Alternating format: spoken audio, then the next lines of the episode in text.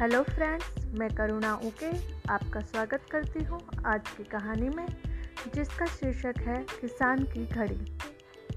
एक दिन की बात है, एक किसान अपने खेत के पास बनी अनाज की कोठी में काम कर रहा था। काम के दौरान उसकी घड़ी कहीं खो जाती है, क्योंकि वह घड़ी उसके पिता द्वारा उसे उपहार में दी गई थी। इसी वजह से उसे उस घड़ी से काफ़ी लगाव था। उसने वह घड़ी ढूँढने की बहुत कोशिश की। कोठी का हर कोना छान मारा, लेकिन घड़ी नहीं मिली। हताश होकर वह कोठी से बाहर आ जाता है। वहाँ देखता है कि कुछ बच्चे खेल रहे हैं। उसने बच्चों को पास बुलाकर उन्हें अपने पिता की घड़ी खोजने का काम सौंपा। घड़ी ढूंढ निकालने पर इनाम देने की घोषणा भी की। इनाम के लालच में बच्चे तुरंत मान जाते हैं। कोठी के अंदर जाकर बच्चे घड़ी की खोज में लग जाते हैं। इधर उधर, यहाँ वहाँ, हर जगह खोजने लगते हैं, पर जब उन्हें कहीं भी घड़ी नहीं मिल पाती तो वह थक जाते हैं और हार मानकर चले जाते हैं। किसान को लगता है कि अब उसकी घड़ी नहीं मिलेगी और वह उसे मिलने की आस खो बैठता है।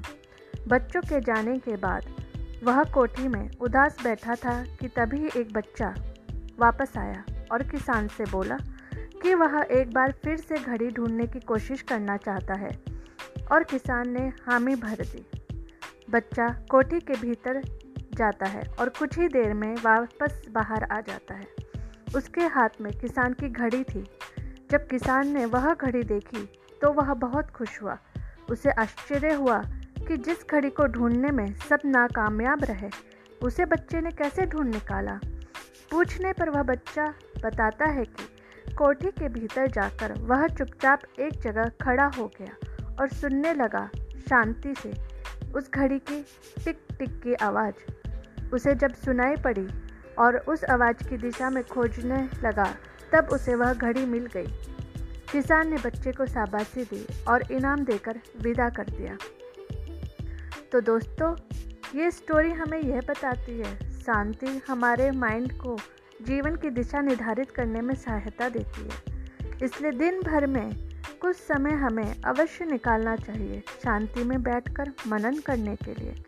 वरना दुनिया के शोरगुल में हम उलझ कर रह जाएँगे और कभी ना खुद को जान पाएँगे और ना अपने मन को जान पाएँगे।